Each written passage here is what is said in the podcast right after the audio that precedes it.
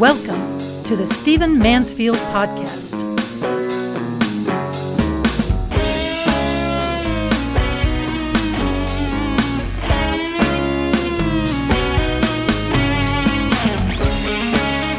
Welcome to the Stephen Mansfield Podcast. Great to have you with me.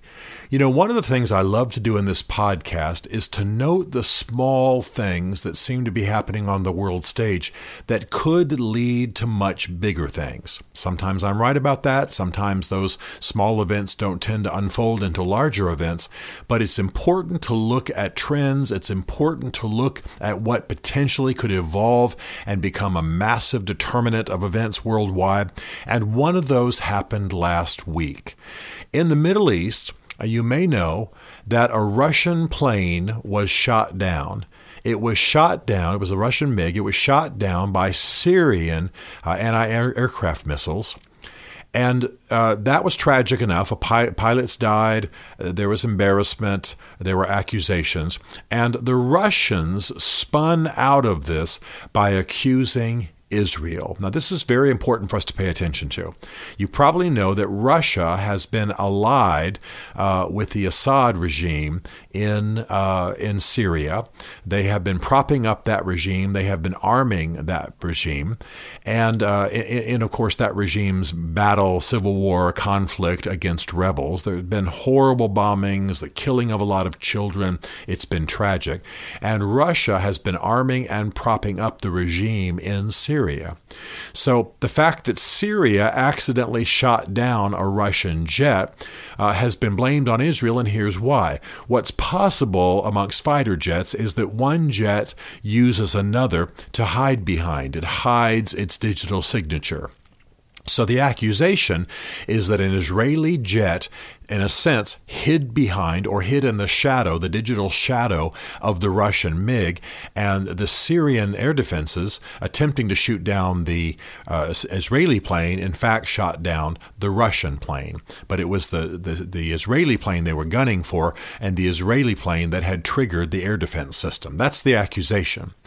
So now out of this accusation, which uh, no way of knowing if it's true. The Russian the, the, the, Russians have accused this kind of thing before, made these kinds of accusations before, and the Israelis have definitely definitely done this kind of thing before, where they have used jets to hide their digital signature for air defense purposes. So who knows what actually happened. The result, however, is that the Soviets have sold the Syrians their S 300 missile system, uh, which is an air defense system, very advanced, and it actually out overpowers and outmaneuvers. It can actually win against Israeli jets. In other words, it's a very sophisticated system that can bring down Israeli jets.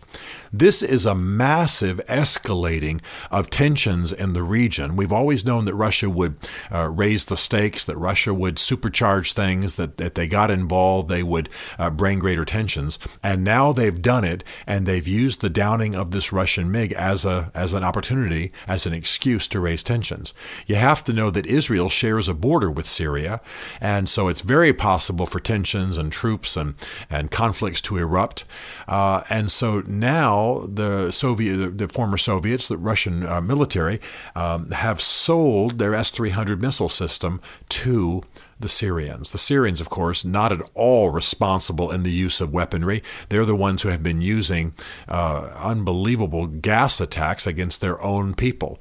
And so this is a very, very, very serious step. We know that there are a lot of forces arrayed against Israel. Uh, we, we know that there's a, an alignment against Israel. Certainly, Syria is anti Israeli.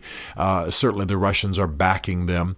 Uh, we, we know, of course, the Israeli Arab tensions uh, in much of that world Israeli Muslim tensions, Jewish Muslim tensions, all of those fault lines. We know that they're there. But this is the kind of thing that can evolve into serious violence uh, and, uh, quite frankly, into the declaration of war. So Russia has supercharged this already existing tension between Syria and Israel, and we could see some serious repercussions.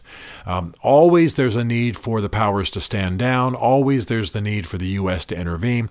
Uh, always there there is the need for the U.S. to use whatever sway it has with Russia uh, to get them to back off.